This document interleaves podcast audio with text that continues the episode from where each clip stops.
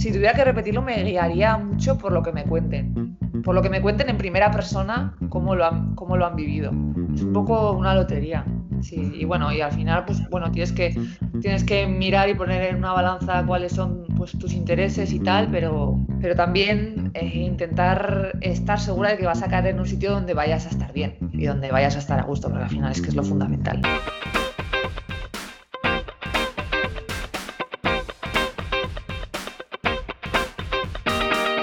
Another season in the books. The podcast featuring European professional athletes who pursue their university degrees at home or in the United States. We'll talk about the ups and the downs, the pros and the cons. We'll hear from each athlete as they talk about their journey through academics and athletics. I'll also be talking to coaches and getting their opinion on the subject as well. I'm your host, Leslie Knight, 11 year veteran in Spain's professional basketball leagues, Liga Femenina 2 and La Liga Endesa. Let's get to it!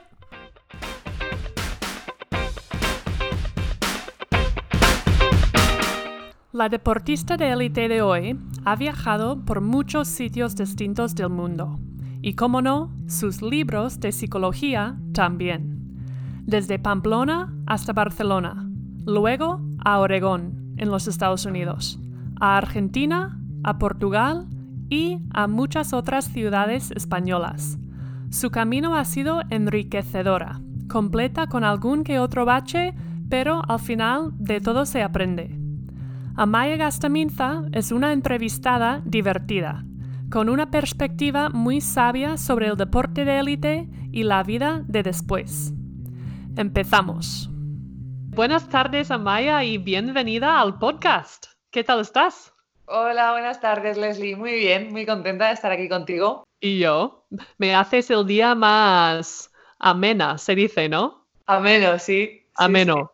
Sí, Es que hacía además mucho que, que no hablábamos tú y yo y que no nos poníamos al día. La verdad es que sí, pero parece ser como que si no hubiese pasado el tiempo, la verdad. Pues sí, eso es lo bueno. Y ahora mismo nos hablas desde Pamplona, ¿no? Desde Pamplona, sí, aquí estoy en mi casa, bueno, como, como la mayoría de la gente. Y sí, bueno, aquí, nada, este año volví a Pamplona, que es la ciudad donde nací, donde, donde está mi familia, y es donde he jugado este año. Así que sí, aquí estoy. Y ahora mismo vosotros estáis en la fase 1. En la fase 1, exacto. Sí, esperemos que con suerte eh, la semana que viene podamos pasar a la fase 2, aunque bueno, eh, será difícil porque, porque al final hay que cumplir todos los requisitos, pero bueno, cruzando los dedos estamos. Sí, sí. Entonces, ¿cómo ha cambiado tu vida desde la fase 0 a la fase 1? Bueno, aquí sobre todo lo, lo que más ha cambiado es el hecho de que, de que puedas salir a la calle más que para dar un paseo cuando quieras, porque seguimos manteniendo las franjas horarias, eh, pues poder irte a tomar algo a una terraza con tus amigos o poder ir a visitar a tu familia con todas las precauciones, por, por supuesto. Yo en mi caso, pues poder ir a visitar a mis abuelos, que, Mm. que me hacía falta y me apetecía mucho. Sobre todo eso. Por lo demás, eh, muy parecido, porque al final, pues bueno, las franjas horarias siguen existiendo, eh, los comercios y, y toda la vida está, sigue eh, bastante parada. Aunque dicen que ya puedes ver a la gente, ¿te daba un poco de respeto ver a tus abuelos? O me imagino en la misma situación y creo que me, aunque me dicen que puedes, todavía tendría como miedo o dudas o... Y me sigue dando y creo que, que- me seguirá dando durante un tiempo, bueno, pues hasta que no llegue la, la ansiada vacuna. Eh, sí, bueno, al final eh, lo que te pide el cuerpo cuando los ves es abrazarlos y, y- y, bueno, mi abuela se tuvo que contener eh, lo más grande para, para no comerme a besos, pero, pero bueno, es lo que hay. Por lo menos de- después de toda la situación que hemos vivido, pues el simple hecho de poder estar con ellos, aunque no, aunque no podamos achucharnos ni, ni estar muy cerca, pues ya, ya con eso nos vale. Ah, así que fuiste a verles, pero ni un abrazo ni un beso. Nada, nada, nada, nada. Mi, mi abuelo me saludó con el codo. que a él le hizo esta ilusión. Pero nada, nada. Distancia y con precaución. Es que al final, pues nuestros mayores pues están muy expuestos y hay que tener mucho cuidado.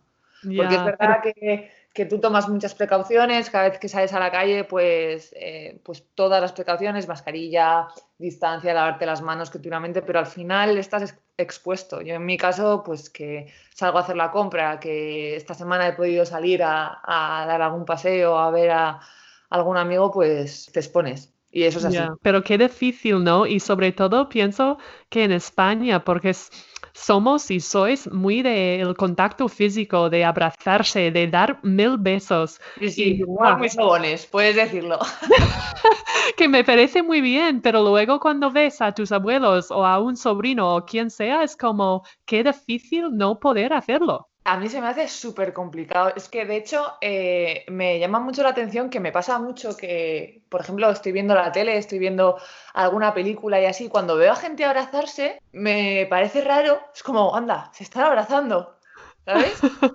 Creo que, o sea, personalmente creo que nos va a cambiar esto un montón. Y, bueno, supongo que al final volveremos a la normalidad, pero así de primeras eh, nos va, como sociedad, nos va a cambiar, yo creo. Bueno, es inevitable al final. Ya, es increíble. Eh, el, otro día fue mi cumple y me llamaron, me llamó Mariana González y por videollamada, ¿no? Un beso, Maru. un beso, Maru. Y cuando apareció ella en, la pantalla, estaba Irene San Román a su lado. Y me sorprendió tanto, digo, estáis juntas. En plan, ¿qué hacéis? Pero claro, es que fue el 12 de mayo y aquel martes empezaron a trabajar de nuevo. Así ah, que Maru tuvo que ir a la clínica a trabajar y San Román pues también. Así que estuvieron en la clínica juntas y fue rarísimo ver como a dos amigas juntas, ¿sabes? Pero ¿qué hacéis, loca, no?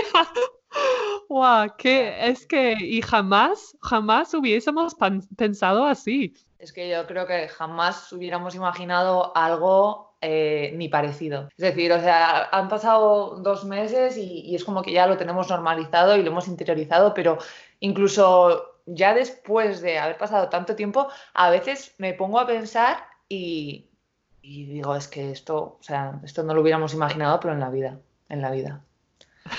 Pero bueno, nunca. Ah, bueno. pues, pues nada, entramos en la entrevista, si, si te parece. Sí, sí. Eh, cuéntame, ¿cómo es tu primer recuerdo del deporte? Mi primer recuerdo del deporte, pues en mi colegio y con mis amigas. Bueno, he de decir que el primer deporte que yo practiqué fue judo. Ah, sí. Sí, sí, que eh, bueno, yo era muy, muy pequeña, que tendría pues igual seis años. Pero mi madre pues hacía judo, era judoka y campeona de Navarra varios años, por cierto. ¿En serio? Un poco de propaganda, sí. y, bueno, pues típico, mi hermano eh, hacía judo y yo dije, pues yo quiero judo. Y bueno, me metieron ahí, estuve poco tiempo, estuve un par de añitos, creo. Y, ya después, eh, pues bueno, eh, sí, empecé baloncesto, no sé, pues con ocho o nueve años. Siempre, siempre tengo, o sea, siempre me lo preguntan y nunca sé contestar exactamente cuándo empecé a, a jugar. Pero bueno, pues el, el recuerdo que tengo es de jugar con mis amigas y, jugar para divertirme y, poco más. Y para estar con ellas, sobre todo. Así que ya que lo has dicho, que tu madre era, ¿cómo se dice? ¿Judokoa? Judoka. Judoka, judoka. Eh, entiendo que creciste en una familia eh, deportista. Ah, sí, eso, eso sí. Mi madre judoka y luego mi padre jugaba baloncesto, estuvo además, él, bueno, él desde, desde muy pequeño le, encantó.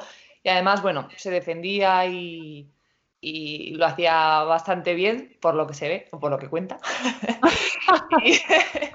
y, yo es que me acuerdo que eh, cuando mi hermano y yo, mi hermano mayor tiene, tiene dos años más que yo, cuando nosotros éramos pequeñitos íbamos a ver a mi padre jugar y él, él nos inculcó lo, de, lo del baloncesto. O sea, por él, yo creo que por él los dos empezamos a jugar a baloncesto. Yo recuerdo que, siempre íbamos a verle y además con nuestro balón. Y luego nos bajábamos al parque con él, nos enseñaba a botar, así truquillos.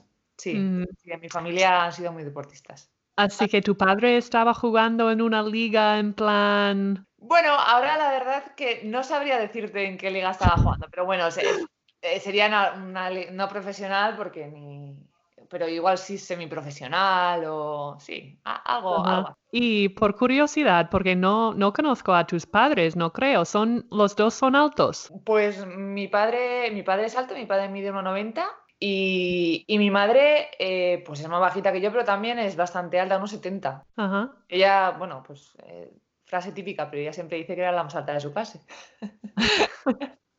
Eso es lo que dice. Bueno, entonces, una familia con la mentalidad deportiva, eh, empezaste a jugar al baloncesto y cuándo dirías que empezaste a tomarlo más en serio? Porque es que estuviste, fuiste a siglo XXI, ¿no? Pues en ese, en ese momento, en ese momento. Yo eh, recuerdo que cuando, bueno, cuando yo tenía 13 años, llamó a mi casa Ramón, Ramón Jordana, el Mike, como le llamamos eh, bueno, pues mucha gente. Y, y, bueno, me acuerdo además que cogí yo el teléfono. Hola, ¿eres Amaya? ¿Puedo hablar con tus padres? Soy Ramón Jordana. Y yo, claro, yo no sabía en aquel momento quién era. Y, bueno, él quedó con mis padres en venir a verme a Pamplona para pues hablarme del proyecto del siglo XXI y de a ver si me interesaba marcharme allí. Y yo me acuerdo de estar con él, de que me contara qué era todo eso, eh, pues eh, me hablara de del plan de vida que iba a llevar allí, de lo que querían, de tal. Y en el momento en que se marchó de mi casa, mis padres me miraron y, me preguntaron, ¿qué te parece? Y yo les dije que sí, que yo que me quería marchar. Es que lo tuve, lo tuve súper claro. No, sé, no sé si es que lo hizo realmente bien para convencerme o si yo pues era muy aventurera y me motivaba, no sé, no sé, lo tuve, lo tuve claro desde el principio. Fue, bueno, en verdad no fue desde ahí, porque tampoco te marchas al siglo XXI pensando, me voy a dedicar a esto y voy a hacer del baloncesto, ¿sabes? Pues una profesión, que es lo que, mm. lo que es para mí a día de hoy. Pero supongo que en ese momento es en el que empieza todo a volverse más serio. Pues al final, en siglo XXI, todo el mundo sabe, hay muchos entrenamientos y al final tu vida gira en torno a eso, a, a poder mejorarte como jugadora. Yo lo pienso y pienso, los niños y las niñas son realmente conscientes de lo que es estar lejos de casa y o en plan dices que sí porque te estás encantada con el baloncesto y dices, ¡guau! ¡Qué bien! Que puedo estar ahí jugando todo el rato y ya está. Pero me parece como por lado de tus padres que son muy valientes en dejar a su niña irse a, de casa tan pequeña a, jugar y a estudiar. Se lo dije también a, Vega. No sé, como no tenemos nada así parecido en Minnesota, me llama muchísimo la atención porque estuviste que cuatro años. Cuatro años, de los 14 a los 18. Cuatro años inolvidables. Para mí, de verdad, para mí, eh, o sea, el siglo XXI eh, fue una experiencia, bueno, aparte de que de que llega un momento en el que como persona, o sea, es, una parte vital de tu vida, es, que es, la, es el momento en el que pasas pues a madurar, ¿no? Eh, de los 14 a los 18 es, muy clave esa etapa.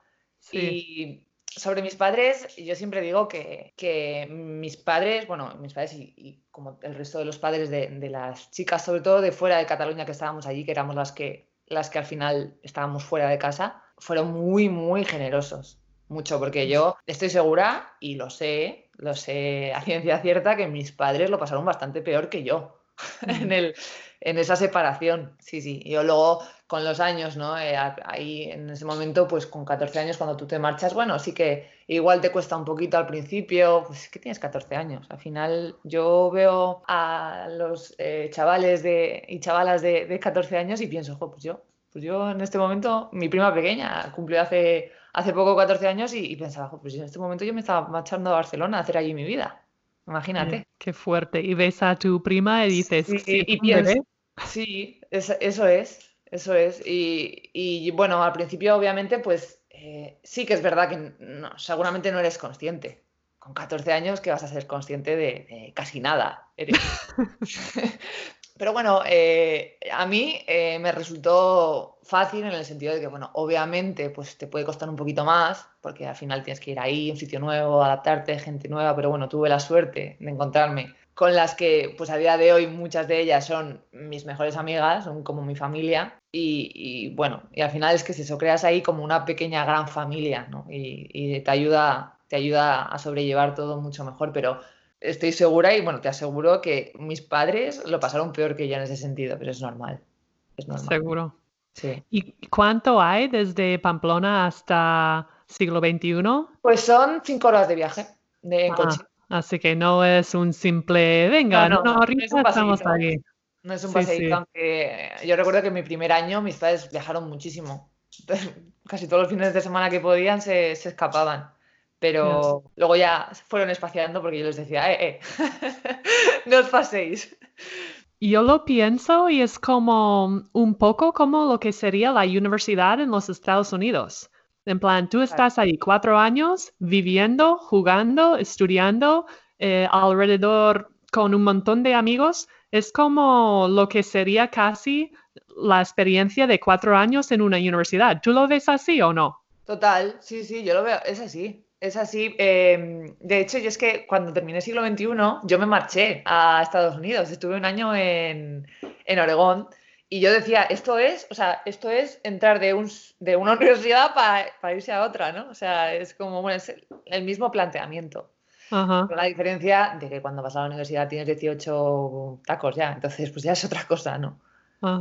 Pero, um, sí, sí, yo creo se asemeja mucho, se asemeja mucho porque al final la filosofía ahí es, es esa, ¿no? Es la de facilitar eh, tu vida y poner los res- recursos a tu alcance para, para poder compaginar eh, lo que es deporte y, y formación. ¿Qué tal llevaste el catalán? Pues bien, lo llevé, eh, bueno, los dos primeros meses obviamente no, porque llegué- además es que yo llegué allí y me acuerdo perfectamente que, que casi todos los profesores dijeron, bueno, pues, al principio vamos a hablar, vamos a intentar hablar en castellano para que los que somos sois de fuera, pues os vayáis adaptando y tal, menos uno de ellos que llegó y dijo, aquí se habla en catalán y ya os acostumbraréis. Y, me acuerdo, claro, me recuerdo el primer mes que yo decía, pero este, pero este qué va, si yo no me entero de nada.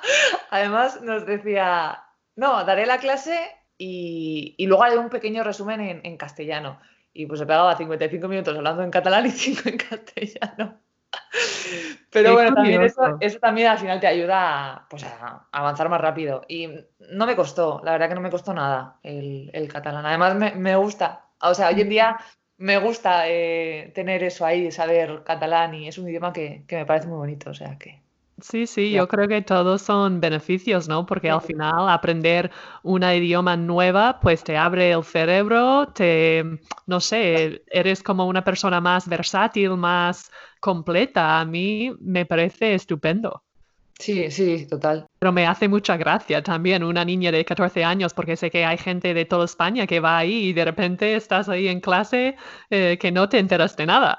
Claro. Bueno, en verdad no, no creas, tampoco había tanta gente de fuera, porque al final de, de los que estábamos en el instituto, los de fuera éramos las, las de baloncesto, porque, bueno, y los de balonmano también, porque el resto de deportes prácticamente casi todos eran de, de allí, de Cataluña. Eh, no éramos tantos, pero bueno, claro, los que éramos, entiéndeles. Entonces, en tu último año de, del bachillerato ahí, ¿tú sabías que querías irte a, a los Estados Unidos o cómo fue el proceso de enterrarte de lo que podría ser? En verdad, claro, hasta, hasta que no llega el momento tampoco te planteas, o sea, yo no me había planteado el decir, bueno, termino aquí, me quiero ir a, a Estados Unidos a, a estudiar. Lo que pasa es que, bueno, con el tema de, de los campeonatos europeos, con selección y tal, pues a mí me, me empezaron a llegar, bueno, y a mí y como a muchas otras compañeras, ofertas de diferentes universidades. Entonces, pues claro, te lo empiezas a plantear. Ujú. Empiezas a pensar, eh, pues eso, y claro, ¿y qué voy a hacer aquí? Voy a, voy a jugar en una liga profesional, y ir a la universidad y allí me ponen facilidades que también puedo mejorar porque ahí, pues bueno, se trabaja muy bien el tema físico y, pues bueno, eh, ha- había unas ventajas, ¿no? Y otras cosas, pues bueno, que el hecho de tener que marcharte tan lejos de casa otra vez, pues bueno, aún Tus más. pobres padres. Eso es, pues bueno, pues también era un poco, pero en ese sentido mis padres siempre me han apoyado en todo lo que yo he querido, en todo lo que yo he decidido y, y he tenido, ya te digo, he tenido mucha suerte porque es que yo estoy segura de que en el momento en que yo decidí marcharme a Estados Unidos, mi madre, a mi madre le quería dar algo. Pero en la vida, en la vida me dijo nada. O sea, entonces, pues yo eso lo agradezco. verdad, porque al final pues te dan, te dan una libertad de decisión que, se agradece porque al final es que tienes 18 añitos para tomar decisiones. Y bueno, y, sí, decidí marcharme porque, sobre todo para vivir la experiencia. Yo tenía claro que, que no sabía si quería estar allí durante cuatro años, pero que bueno, que me apetecía realmente vivir la experiencia de la universidad americana, que todo el mundo habla tanto de, oh, las películas. sí, es como, es como una película llegar allí y estar en la universidad y pues el idioma, la forma diferente que tienen ahí de entrenar. Lo que pasa es que, bueno, al final eh, fue un poco, un poco así mi experiencia pues porque me lesioné y estuve todo el año en blanco. Pero bueno, a ver, la experiencia vital me la llevé y me pareció muy bonita y enriquecedora, aunque bueno, también agridulce porque pues lo pasé un poco mal con el tema de la lesión. Pero ¿La lesión fue una rodilla? Sí, la rodilla, sí. ¿Y eso fue...? operé de, la rodilla. ¿Fue al principio o cuándo fue? Fue al principio, o sea, eh, bueno, tú sabes cómo va, cómo funcionan las universidades americanas hasta hasta una determinada fecha eh, el equipo no puede entrenar con los, con los entrenadores, entonces nosotras estábamos yendo allí a entrenar, pero solas. Mm. Y fue en el segundo entrenamiento que estábamos solas. Fue un palo grande, porque claro, al final yo iba allí para estudiar mi carrera y para jugar, pero obviamente sin, o sea, mi prioridad era, era el equipo, era el baloncesto si no me hubiera quedado en mi casa estudiando. claro. Fue un palo gordo, la verdad. ¿Y cómo fue todo? ¿Te quedaste ahí durante todo el año? ¿Te operaron ahí? Sí, sí, me operaron allí. Nada, en cuanto, bueno, en cuanto vieron que, estaba roto. Bueno, es que en verdad, eh, a ver, yo me operé ahí en Estados Unidos de la rodilla, pero no era el cruzado anterior, que es el que, el que todo el mundo se opera aquí. Yo me rompí el cruzado posterior. Que claro, que luego que luego yo mm, me he enterado y bueno, ya en, su momento ya lo sabía que aquí en España lo más probable es que si alguien, si una jugadora se rompe el cruzado posterior, no la operen, porque es, es mucho más importante, o sea, es mucho más importante en la función de la rodilla. Pero allí me dijeron que así no me dejaban jugar. Bueno, la recuperación era menos que un cruzado anterior, eran cuatro meses. Así que nada, pues bueno, me operé, tuve problemillas en la operación, bueno, problemillas básicamente que, se retrasó un poco todo, pues porque tuve una complicación, me tuvieron que volver a meter en quirófano, pero bueno, a partir de ahí toda mi recuperación fue bastante bien, sí, bastante bien. es que he de, decir, he de decir que yo no tuve demasiada suerte en Estados Unidos, que tampoco quiero profundizar demasiado en mi drama, pero, pero pero no tuve suerte. Vamos a dejarlo ahí. Ay, pobre. Muchas cosas que a la vez incluso pueden resultar hasta graciosas. Pero bueno, el caso, el resumen de todo es que al final eh, yo en marzo me acabé volviendo aquí a, España, bueno, a terminar de recuperarme y a prepararme eh, para, para la selección de, de ese verano que teníamos europeo. Europeo y mundial no, europeo. La de Estados Unidos es una experiencia pues agridulce al final. Qué pena, es que yo no sé nada de tu experiencia y hace cuántos años, no sé cuántos años jugamos juntas en, en Logroño, no sabía nada de eso. Entonces, el proceso, quería preguntarte antes, el proceso de irte a los Estados Unidos, ¿tú lo hiciste por una agencia o fue a través de los torneos que los entrenadores se pusieron en contacto contigo directamente? No, ya te digo que eh, al final, bueno, em, los ojeadores eh, de las universidades americanas van mucho a, los europeos, a las mundiales, ¿no? A, ojear. Entonces, de ahí me vinieron las, ofertas de las universidades y al final me decidí por Oregón, pues porque tenían un, buen equipo, una conferencia, pues bueno, buena, la Pac-10, y, y porque tenían una facultad de ingeniería, que era lo que yo iba a estudiar, que, mm. era buena. Entonces, por eso me decidí por, por esa universidad. Tenía un par de opciones más, o tres, pero al final pues me decidí por esa. Ajá. ¿Y no decidiste sin haber hecho ningún, ninguna visita ni nada? No, no, que va. No, no, ni, ni visitas. Bueno, hicimos, pues, yo creo que hicimos algún Skype con los entrenadores, me enviaron toda la documentación, o sea, bueno, toda la información que, pudieron, pero no, no, que va un poco pues, a ciegas, sí, es que, claro. ¿Y, y, tu inglés? Claro, claro, ese es el tema. Es que de hecho recuerdo, ya, claro, yo mi inglés era el que yo había estudiado en, bueno, en el colegio, en el instituto, vamos, no tenía, no tenía más. Y claro, el tema era que en un principio me dijeron que, que no necesitaría hacer exámenes de inglés, pero luego me dijeron que sí. Y claro, eh, claro, y, me acuerdo que fue una contrarreloj porque estaba, por un lado, estaba preparándome la selectividad. Me acuerdo que la selectividad que nos preparamos ese año fue una locura porque además nos metieron concentraciones de la española entre medias. Bueno, eh, como súper estresante todo, porque al final, pues eso, no, es que no tenía, no tuvimos mucho tiempo para prepararla. Y luego, por otro lado, además tenía que hacer los exámenes de inglés, que me acuerdo que iba, que iba a una academia, estuve yendo un par de semanas a una academia que iba por los fines de semana, intensivo, no sé cómo, pero lo saqué. Y te digo que no sé cómo porque yo, la verdad, mi nivel de inglés en ese momento no era para echar cohetes. pero bueno, estoy me y mira, y lo conseguí. Estoy imaginando unos entrenadores de los Estados Unidos que no saben nada de español en un Skype hablando con tus padres que seguramente no hablan inglés y contigo y digo... sí, sí, sí. bueno, bueno ah. eh, mira, eh, me acuerdo que la primera vez que hablé con ellos trajeron a un traductor, bueno, a un traductor, a uno que chapurreaba castellano chapurreaba. Pero sí, sí, sí. Bueno, la verdad que curioso cuanto menos, pero, bueno. Y además es que pensándolo, no decidiste, no fuiste a una universidad en la costa este que está, yo qué sé, seis horas de Madrid, es que te fuiste al otro lado. Al otro lado completamente. Eh, ahí fue un error de cálculo importante. La verdad, es que además tuve muy mala suerte porque, es que con el tema de la lesión y tal no tuve oportunidad de viajar por, porque yo por, lo menos dije, oye, pues, ¿sabes? Conocer Estados Unidos, porque el equipo viajaba mogollón, pero claro, yo no viajaba, yo estaba lesionada. Pero bueno, no pasa nada, ya, ya visitaré Estados Unidos cuando termine todo esto y cuando estemos todos bien. Ya, ojalá, ojalá sea dentro de un futuro cercano. muy próximo, sí, ojalá. Em, entonces, ¿volviste a España en marzo? Y obviamente ya tenías que empezar a una universidad estudios aquí en España. Eh, ¿Empezaste enseguida o tenías que esperar hasta el año que viene o cómo fue la transición? Yo eh, me marché de ahí y antes de marcharme eh, hablé con la universidad para que me hicieran los exámenes online. O sea, yo en verdad tengo terminado el curso allí de, primer año de ingeniería. Ingeniería civil allí, que pues aquí es como la equivalente a puentes y caminos, que bueno, de esos años, vamos. Y entonces yo terminé, terminé mis exámenes desde aquí. La verdad que la universidad, vamos, se portó genial.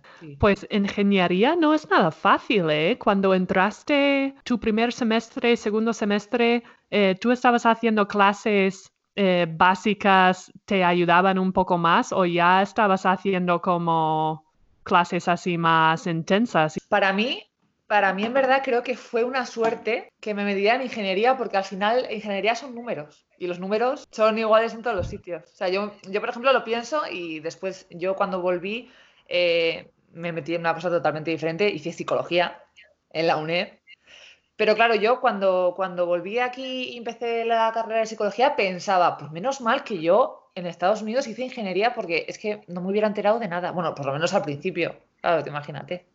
Además, Además, eh, yo al final, bueno, el primer trimestre allí fue muy de, yo creo que de transición. Claro, también me ayudó eso, porque a mí me costó, pues bueno, yo creo, yo creo que en un par de meses es lo que te cuesta adaptarte y, yo recuerdo que al principio me, me agobié un poco porque yo me pegué todo el verano intentando mejorar inglés y creo que, creo que lo conseguí bastante, sobre todo en comprensión, escuchaba, o sea, veía un mogollón de series en inglés, eh, intentaba todo lo que, todo lo que podía, ¿no? Para, para ir haciendo el oído, pues, que bueno, que dentro de lo que, de lo, de mi inglés, ¿no? Eh, pues llegar allí lo más suelta posible. Y al principio me agobié porque, sobre todo por el tema del acento, no, no les entendía. Es que, además, yo decía, no, no les entiendo, pero es que no les voy a entender porque es que hablan hablan otro idioma, decía yo. Sí. pues claro. es que, o sea, decía, es que, claro, yo, yo, no he estudiado esto así, pensaba. Pero luego vas entendiendo más y llega un momento, yo me acuerdo del día en que dije, joder, que ya lo entiendo todo. O sea, yo, o sea, ya estoy escuchando y estoy sin hacer un gran esfuerzo y, lo entiendo. Qué guay. Yo creo que sí, me, me llevó pues un par de meses. Bueno, no, no son muchos, ¿eh? No, no, nada, rápido. Ajá. No, yo, yo me acuerdo cuando empecé, estuvimos en un viaje, eso cuando jugaba en Alcobendas, viendo una película y no sé si era Brad Pitt o alguien ahí en la televisión. Pensé, anda, es que me entero de lo que están diciendo y no me resulta raro que están hablando en español. Y fue como un momento de, ah, como, qué bien. ¿Y crees si, si no te hubieses lesionado, crees que tu experiencia hubiese sido diferente y a lo mejor hubieses estado más años? ¿Sabes qué pasa? Que tampoco quiero profundizar mucho en el tema, pero eh, tuve mala suerte por diferentes razones. Una de ellas fue que me lesioné y otra que llegué a un equipo que luego yo me di cuenta que no era apropiado porque pues estaba un poco en descomposición, por así decirlo. Había problemas con la entrenadora y, pues había muchos problemas. Entonces yo, claro, yo, me, di cuenta cuando yo llegué allí. Pues bueno, eh, no te digo yo que, que, si mi experiencia, o sea, probablemente si mi experiencia hubiera sido diferente, eh, pues es posible que me hubiera quedado allí, porque ya te digo que yo iba con la idea abierta de, mira, si estoy, si llego allí y me apetece, me quedo los cuatro años y si no, pues bueno, la experiencia la tengo y me vuelvo para España. ¿Algún consejo a niños y niñas que están pensando en hacer lo mismo? Preguntas que podrían hacer o es que, pero al final es difícil porque no conoces a las jugadoras o realmente no conoces a las entrenadoras. No vas a hacer una pregunta en plan, ¿te llevas bien con tu equipo? Es muy complicado poder acertar porque incluso siendo de los Estados Unidos, eh, mis primeros dos años en la universidad fueron muy, muy difíciles. Y pienso que la gente de fuera que realmente no sabe mucho de esa universidad bastante complicado. Para mí, eh, o sea, es muy difícil. De hecho, ahora me preguntas, eh, me dices, ¿qué consejo les darías? Es que la verdad me parece, me parece muy complicado. Ahora, yo sé que hay, hay mucha gente eh, ahí española, o sea, en Estados Unidos que ha tenido experiencias. Entonces, yo creo que me guiaría, si tuviera que repetirlo, me guiaría mucho por lo que me cuenten.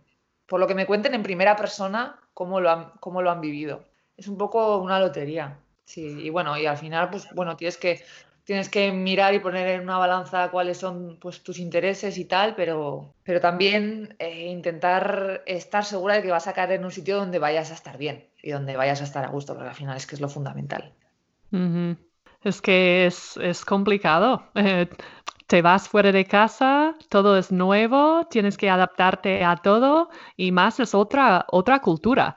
Em, no sé si tienes alguna anécdota graciosa de lo que, lo que viste ahí, la cultura que te pareció, los cambios. Eh, no sé si tenías estereotipos antes de irte o algo así. ¿Sabes qué pasa? Que yo creo que la vida universitaria es, es como, es como otro mundo, ¿no? Adentro de, de, Estados Unidos te metes en la universidad, ¿no? O sea, o por lo menos yo, yo, yo eso, eso percibí, ¿no? Pero, a ver, cosas que me llamaran la atención me llamó mucha, así de primeras, me llamó muchísimo la atención la intensidad de todo. O sea, la intensidad en absolutamente todo, ¿no? A la hora de, a la hora de entrenar, a la hora de, yo qué sé, de socializar, a la, en todo, ¿no? O sea, es, como una, una, forma de ser mucho más pasional, es que no, no sé cómo decirlo, no, no, no sé explicarte.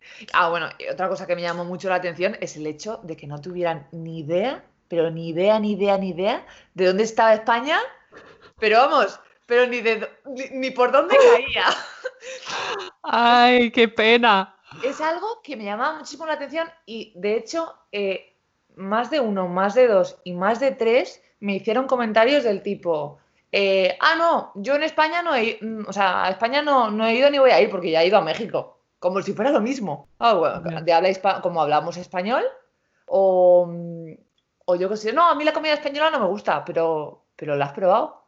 Sí, bueno, la comida mexicana, ese tipo de cosas. Ay, qué pena, qué vergüenza me da. Eh, ¿Ves? Eso, me llamó mucho la atención. O sea, me, dio a entender pues un poco el, la mentalidad que tienen ahí de, mirar solo hacia adentro, ¿no? De, de están, en su país y bueno, que no sé. Como es tan grande y además están en el otro lado, en la costa oeste, es como... Y además, no sé, yo lo pienso también y cuando yo entré en la universidad con 18 años, seguramente tampoco podría decirte mucho de España, la verdad. eh, mirando hacia atrás, yo estudié español, pero era español de Sudamérica. Y cuando yo llegué a España, como tú, cuando fuiste ahí, decías, pero están hablando otro idioma, como que no entiendo nada. Pues el acento que yo había aprendido en el cole no era el, castellano que se habla aquí en España y me costó mucho. pero, yo creo que tiene que ver con la forma de, enseñar también. O sea, quiero decir, al final, eh, pues bueno, eh, lo que igual aquí obviamente nosotros todos salimos del colegio sabiendo un poco, o sea, no conocemos todos los países del mundo, ¿no? Pero bueno, pero es como que, miramos hacia otras culturas, ¿no? Y pues ellos supongo que estarán más enfocados en ellos y en... Hay tantísima gente que nunca viajará fuera de los Estados Unidos o no tienen un pasaporte o yo qué sé, desafortunadamente, pero bueno. Entonces volviste a España y empezaste, cambiaste de chip y dijiste, quiero estudiar psicología. ¿De dónde venía eso? A ver, en verdad, en verdad la historia es, bueno, no, es que a mí me cambiara el chip de repente. Yo, eh, bueno, fui a jugar a Salamanca y yo ahí en Salamanca había facultad de, de ingeniería e informática. Y bueno, al final eh, lo que me hablaron o me dijeron desde la facultad fue que bueno, que las ingenierías, pues prácticamente el primer año, porque claro, yo, yo intenté mm, convalidar algunas asignaturas, pero no, no pude. Es como que el año que yo estuve en Estados Unidos fue como un año en blanco, o sea, no, no me, a nivel académico no me convalidaron nada de lo que yo había hecho allí. Hmm. Y como pues eso, tenía que empezar mi primer año de ingeniería. Al final es verdad que las ingenierías el primer año pues tienen matemáticas, tienen alguna, alguna asignatura enfocada más hacia la especialidad a la que van, pero bueno, que es un poco, son materias como muy generales, ¿no?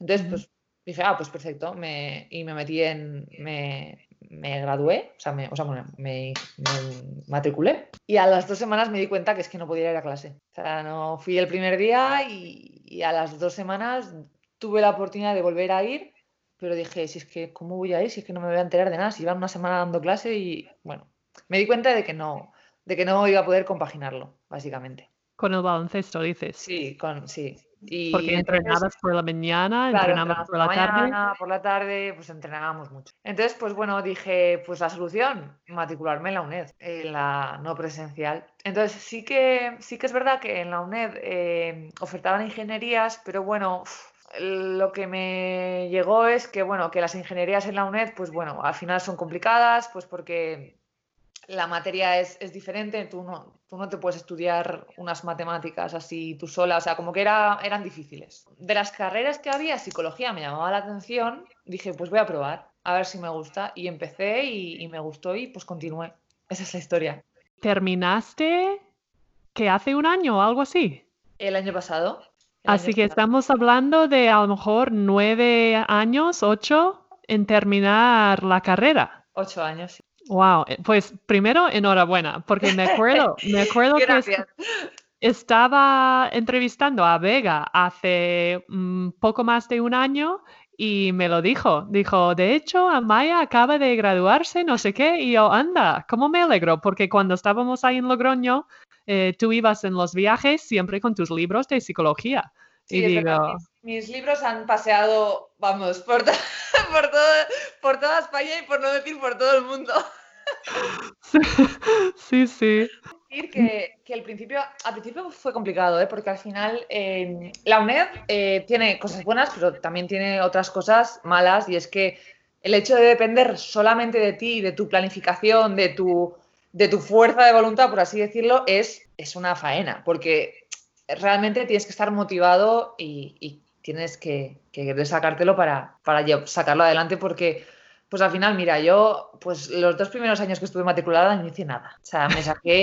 es que es verdad, porque eh, al final, mira, como, joder, te dedicas, a, te dedicas al baloncesto, que al final es cierto, y, yo no, me excuso porque es verdad que si te organizas, tienes, tenemos muchísimo tiempo para estudiar. Pero bueno, pues al final, ¿sabes? Yo entonces tenía, pues eso, 19 años y, y no me organizaba, vamos, absolutamente nada. Entonces, como además dices, bueno, como estoy haciendo otra cosa, pues me lo tomo, no tengo prisa, me lo tomo poco a poco, pero claro, ya, ya cuando llevas dos, tres años matriculada y te has sacado cuatro asignaturas, piensas, joder, pues no, no, no tengo prisa, pero oye, ¿sabes? Que, que, a este ritmo que me la saco con 50, claro. Entonces ya, ya después de esos años de transición, ya me mentalicé y dije, no, no, esto me lo tengo que tomar más en serio y, y ya me puse las pilas, por así decirlo.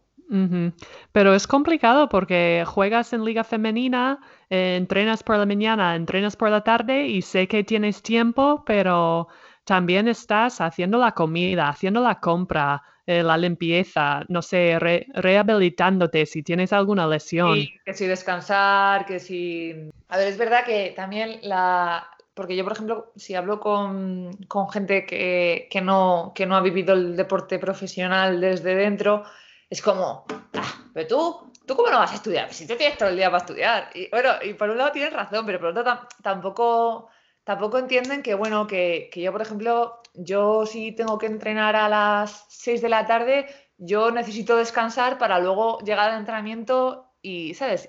Y rendir, y rendir bien, o las horas de descanso, eh, la comida, las horas de, eso, de fisio, de... Sí, y luego los viajes. Es verdad, eh, los viajes, pero también es verdad que, hombre, que, realmente eh, si, te organizas, nosotros en ese sentido, y si lo comparamos con otra gente que tiene otros trabajos, pues tenemos, tenemos mucho tiempo ¿no? para poder estudiar e invertir tiempo en otras cosas. Y bueno, yo me da, yo, yo he sido consciente con, con, los años de esto y me he dado cuenta pues con los años de, de que además Además, a mí personalmente me ayuda mucho tener otras cosas, aparte de no, no estar solo enfocada en baloncesto, baloncesto, sino tener otras cosas que hacer y otros objetivos, me, he dado cuenta a lo largo del tiempo que, me ayuda y que me viene bien. Sí, para hacerte sentir útil y que estás mejorando fuera de la pista de baloncesto. Pues no sé, en principio, cuando empecé a hablar y meditar un poco sobre este tema, yo pensé, ¿Cómo es posible que, tengo compañeras con 28 años, 29, que siguen estudiando en la universidad? Eh, me parece una locura porque en los Estados Unidos estás ahí en cuatro años, ya tienes tu, carrera más o menos. Eh, pero luego lo pienso y digo, bueno, pero tampoco no tiene nada de malo. Estás jugando, estás estudiando, lo sacas poco a poco y mientras que sigues jugando baloncesto y eres una profesional, se puede compaginar las dos cosas y no pasa nada si tardas más tiempo. Y entonces mi, mi mentalidad un poco ha cambiado un poco al respecto de, del sistema europeo y lo que tenéis que hacer aquí en España para sacarte la carrera. Aún así me parece complicado porque no sé, a la hora de examinarte y eso, ¿has tenido algún problema para compaginarlo con fechas? Yo no, pero por el hecho de estar en la UNED. Al final, la UNED eh, se trata de eso, ¿no? Se trata de dar facilidades a a deportistas o a otra gente que, bueno, que, que, tiene otras cosas u otras obligaciones y que, y que al final no tiene toda la disponibilidad del mundo para ir a hacer un examen o para ir a clase. Yo, yo en ese sentido no he tenido problema porque además también el hecho de, de cambiar de, de, matrícula de una universidad a otra, o sea, es, a mí eso es lo que me ha dado la vida, ¿no? Y, y de hecho es que si no hubiera estado matriculada en la UNED, se me hubiera hecho muchísimo más complicado poder sacarme la carrera. Pero en las universidades presenciales yo conozco a gente que ha tenido muchos problemas y de hecho, esto, esto lo, estuve hablando hace poco con un, con un grupo de gente de, un curso que estamos haciendo ahora que, que es precisamente enfocado a, a la formación de, deportistas para el momento en el que dejen de, de su deporte ¿no? y tengan que, que, entrar en la vida laboral real,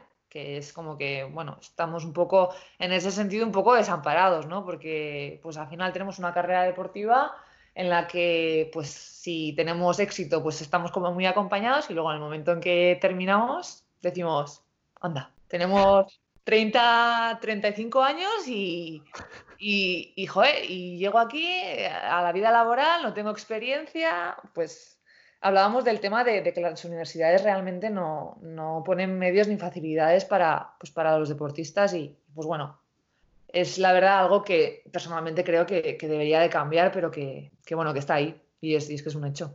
¿Estuviste hablando de eso con un grupo de psicólogos? No, eh, yo ahora mismo eh, estoy, ya te digo, estoy cursando un, una formación que, bueno, que la, ha eh, impulsado el Instituto Navarro de, de, Empleo y, o sea, va de eso, va de deportistas de alto nivel. Es como una preparación hacia pues hacia la vida laboral, ¿sabes? pues bueno, hemos dado de todo, hemos dado marketing, hemos dado patrocinios, em, pues eso, eh, psicología organizacional, o sea, es un poco como muy una formación muy transversal que te ayuda a prepararte un poquito para lo que te puedes encontrar en un futuro en, pues en las empresas o lo que puedas encontrarte una vez terminas tu carrera. Entonces hablábamos de, eso, de, que pues realmente hay un problema. No puede ser que, pues que tengas que, que haya gente que, yo qué sé, pues gente que, no pueda ir a un examen porque se va a no sé dónde, al mundial de, de yo qué sé, de balonmano a representar a su país y, y, te dicen en la universidad, no, no, no, es que lo siento, es que no, si no vienes al examen no, no te vamos a aprobar. Que, por ejemplo, tú esto lo contarías allí, en tu país, y, te dirían, pero me lo estás diciendo en serio, ¿sabes? Dirían, es una broma, ¿no? Eh, la cultura ahí con el deporte es muy, muy diferente a, aquí. Pero es, un tema, es un tema un poco complicado. Y sí, es muy complicado y entiendo que los profesores no pueden estar haciendo favores para todo el mundo. Pero, jolines, eres deportista de élite, estás intentando acompaginar dos cosas, tienes pasión para dos cosas, pero la vida de una deportista solo dura unos años y no es para desaprovechar. Y siempre puedes estudiar después, sí, pero mejor si puedes hacer un poco a la vez y lo que dices tú es que tener otra cosa en tu vida, mm, ponerte a estudiar, aprender, sentirte que haces más que solo jugar un deporte, porque al final somos más que deportistas. Hombre, somos personas.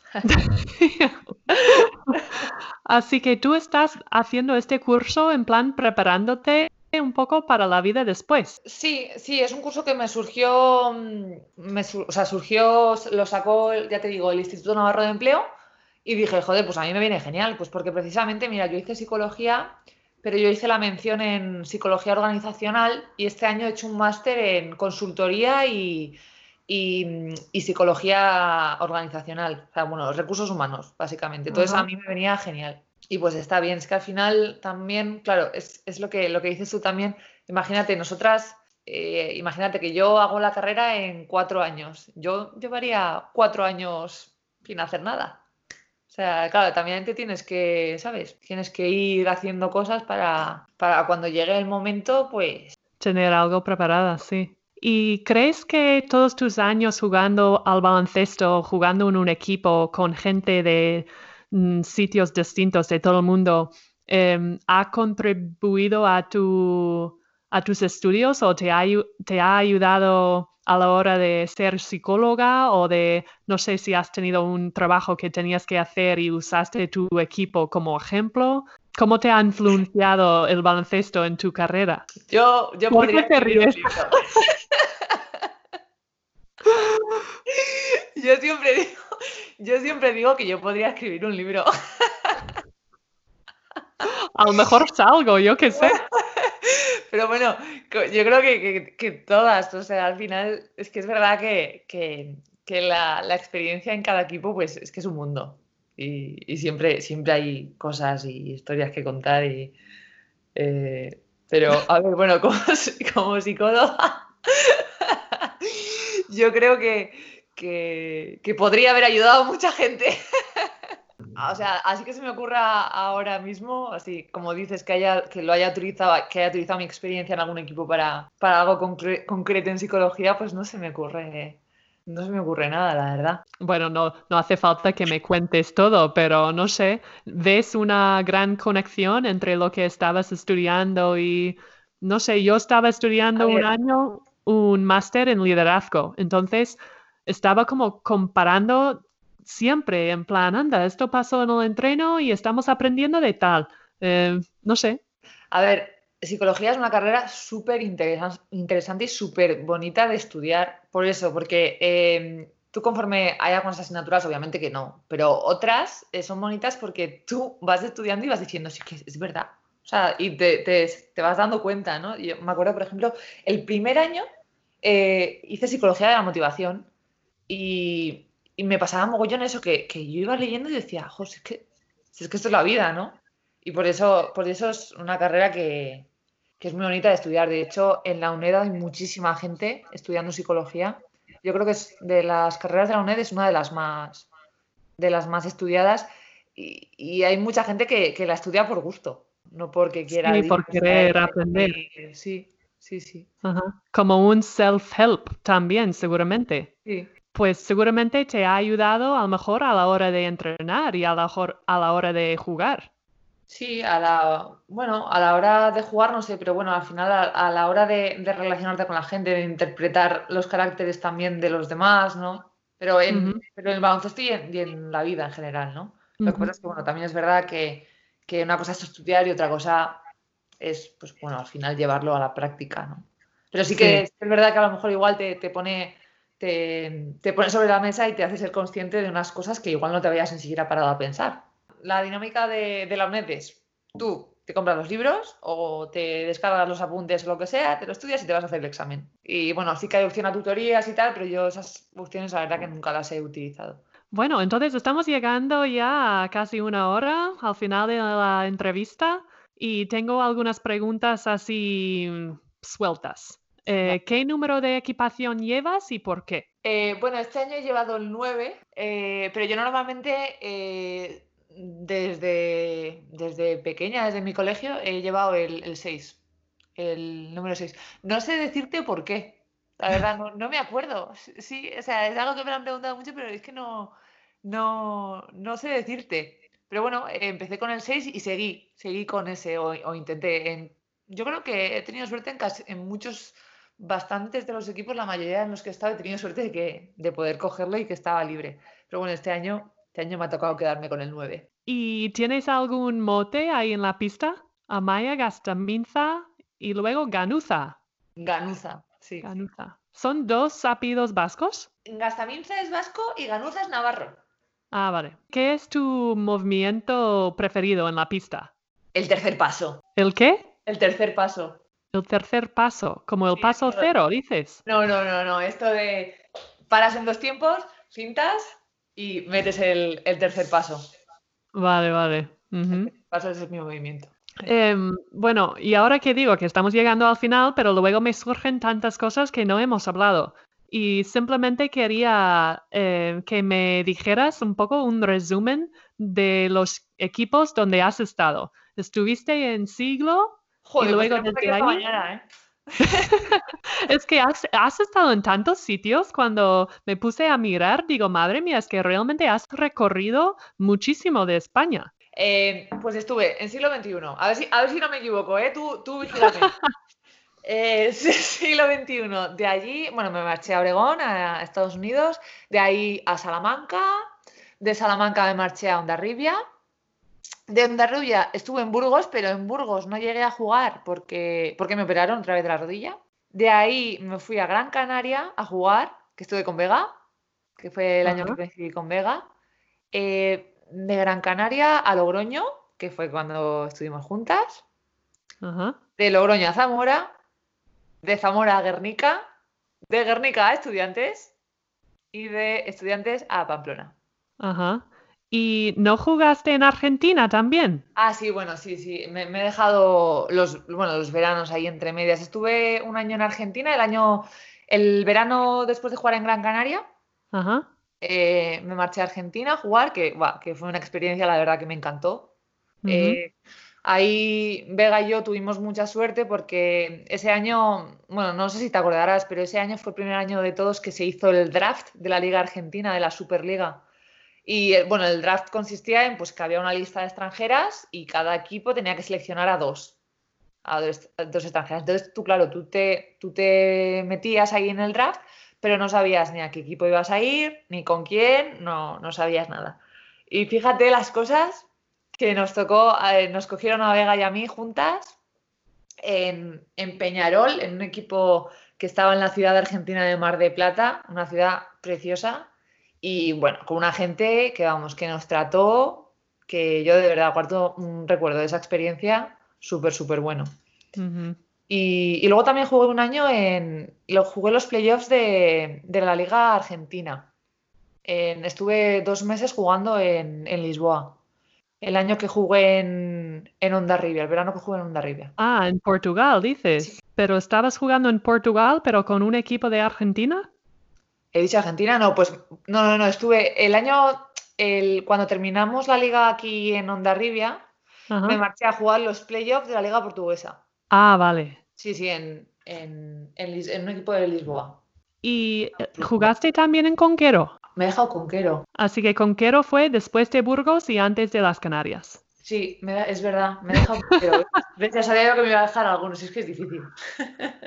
Así que has estado en el sur, en las islas, en el norte. He tocado un poquito de todo. Sí, sí. Qué bueno. Ya ves, después de, después de media vida, como, como digo, literalmente me he vuelto aquí a Pamplona. A volver a, Pamplona, a subir tu equipo a la liga femenina y mira. Y mira lo que ha pasado. que lo estábamos hablando antes, pero no estaba grabando. Pero sí, em, cuéntanos un poco cómo te sentó cuando te enteraste de que realmente esto se iba a parar y que no sabíamos para cuánto? Pues fue una sensación de, rabia, bueno, de rabia y de preocupación al mismo tiempo, ¿no? Pues al final es cierto que pues la situación que se ha dado, al final eh, todo esto pasa, pasa a ser totalmente secundario, porque al final la salud es la salud y si no hay salud, no hay nada. Pero, ojo, pues al principio mucha frustración, la verdad, porque Además, nosotras, Ardoy, habíamos conseguido la clasificación justo el, fin de semana después, que viajamos a, Lima Horta y, ganamos y, nos metimos ya eh, matemáticamente en la fase. Y, joder, teníamos mucha ilusión por jugarla y porque además el equipo Ardois el año pasado se quedó a las puertas, igual que yo con estudiantes también, que me quedé a las puertas y yo personalmente tenía muchísimas ganas de vivir una fase de ascenso, que es algo que, no he vivido nunca. Yo tampoco. Sí, o sea, eh, la verdad eh, fue, fue un palo, fue un palo. Porque, bueno, independientemente de que al final, pues nosotros eh, teníamos como equipo, siempre hemos dicho que, bueno, que teníamos como objetivo, pues llegar a la fase que, el año pasado no consiguieron llegar, que además se quedaron a las puertas. entonces, pues bueno, una vez ya teníamos el objetivo ya ahí, pues lo, que queríamos era ir a la fase para, disfrutar, ¿no? Y pues bueno, y competir y, si salían bien las cosas y conseguíamos el ascenso, pues bueno, pues increíble, pero, pero sobre todo eh, teníamos muchas ganas de, disfrutarla. Ha sido, pues ha sido una pena. Y además en tu ciudad natal. Sí, eso es, eso es, bueno, es que ¿qué más se puede pedir? Claro, es que yo, quieras o no, yo creo que tiene que significar más. Es bonito, sí, es bonito, sí. Y luego poder subir el equipo a Liga Femenina. No sé, ¿aquel equipo, tu equipo, ha estado en la Liga Femenina alguna vez? No, no, no, no nunca. Este mm. equipo eh, subió hace, hace dos años, subió de Primera Nacional a Liga Femenina 2. El año pasado fue la primera campaña que hicieron en Liga Femenina 2, que lo hicieron, vamos, lo hicieron genial. Fue, mm. fue, fue el equipo revelación porque eh, se pegaron toda la primera vuelta prácticamente sin perder.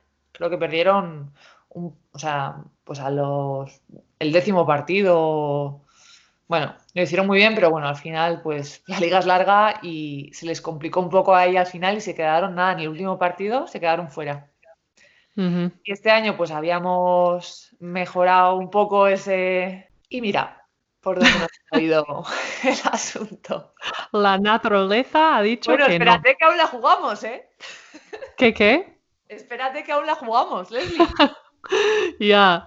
En junio, ¿no? Dentro de poquito. Ya os veo ahí en las canchas. Aún nos defendemos. Em, bueno, y ahora ya de verdad llegando al final, eh, mirando hacia atrás, algún, ya sé que te he pedido consejos ya, a los niños y niñas que están pensando en quedarse en España y intentar compaginar las dos cosas, de ser deportista de élite más sacar los estudios Em, que a lo mejor se apuntan en, la UNED, ¿qué, consejos les darías? Eh, ¿Qué ánimos? ¿Qué, no sé, sé que cada uno tiene que aprender por sí mismo, pero si pueden aprender un poco de tu historia, ¿qué les dirías? Pues, a ver, les diría un poco lo, que he dicho antes, yo creo que al final lo, importante es que es, normal que, al final si, si, tú vas a tener una carrera deportiva, es normal que llegue el final de tu carrera deportiva y, no sepas muy bien qué hacer, porque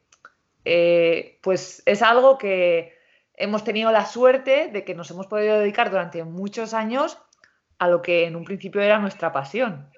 Entonces, pues sí que es verdad que una vez que, terminas o que ves eh, el final más cerca, es como que te empiezas a plantear y piensas, jo, ¿y, qué voy a hacer ¿no? que me guste tanto como, como jugar a baloncesto, en, nuestro caso? Pero yo les diría sobre todo que no, pierdan de vista el hecho de que, de que es muy importante la formación, eh, pero sobre todo por el hecho, no por el simple hecho de tener un, graduado, de tener eh, una carrera que, bueno, que hoy en día realmente, eh, aunque sea un poco triste, pues es, es como la titulitis esta que decimos, ¿sabes? Que, que, es necesario porque, bueno, porque al final te abre las puertas en, muchos sitios, pero sobre todo que, se, se, preocupen de, estar preparados y de tener recursos y, y herramientas personales a la hora de salir a, la calle ¿no? y, empezar a, buscarse la vida en, otros ámbitos que no sea el deportivo. Yo creo que es, lo, más, lo más importante. Y que realmente si, si tienen una, vocación, si, si, quieren, yo qué sé, si quieren ser, tienen claro que quieren ser enfermeros o, si quieren ser médicos o tal, pues que luchen por ello. Es difícil, pero organizándote y, y con un poco de, dedicación y esfuerzo pues se puede sacar y de hecho es que hay ejemplos de muchas jugadoras que, bueno que se han sacado medicina jugando a que a mí me parece vamos me parece increíble no pero es que pero es que los hay de, pues, bueno en este caso hablamos eh, medicina porque es una carrera que ya es muy difícil sacarse ya solamente dedicándote a, a estudiar pues imagínate tener que sacar tiempo en todo nuestro día tener que sacar tiempo para, sacarte una carrera así, ¿no? Claro. Yo creo vamos, a mí me parece admirable. Bueno, pues muchísimas gracias por tus palabras tan sabias, Amaya. Yo creo que son muy importantes y que, que, tenemos que estar conscientes de esto todos, que nos gusta el baloncesto, pero que en algún momento, pues, la, el otro capítulo de nuestra vida empieza y hay que estar preparada.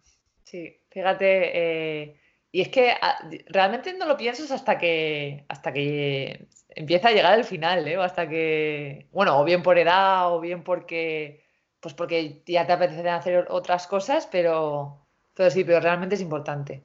Y como psicóloga, me, bueno, no, tu especialidad no es psicología de deportes, pero me imagino que, conocerás muchas deportistas que lo pasan mal. Bueno, yo, es que creo que, que hay muchos casos eh, pues en los que es que yo me pongo en la situación, ¿no? De, que llegue, pues eso, al final de, la vida deportiva y, es que te sientes un poco, no vacía, pero un poco como de eso, como desvalida, ¿no? Igual, entonces, sí, yo, yo conozco casos que, realmente pues, pues lo pasan mal después de dejar el deporte, pero no solo el baloncesto, sino pues de, muchos otros deportes. Hace, hace poco vi un, un reportaje que hablaba precisamente de este tema, reportaje de Movistar y hablaba un poco de eso, de la situación de los deportistas una vez dejan el deporte, ese vacío ¿no? que deja el deporte y que, que pues no son capaces de, llenar.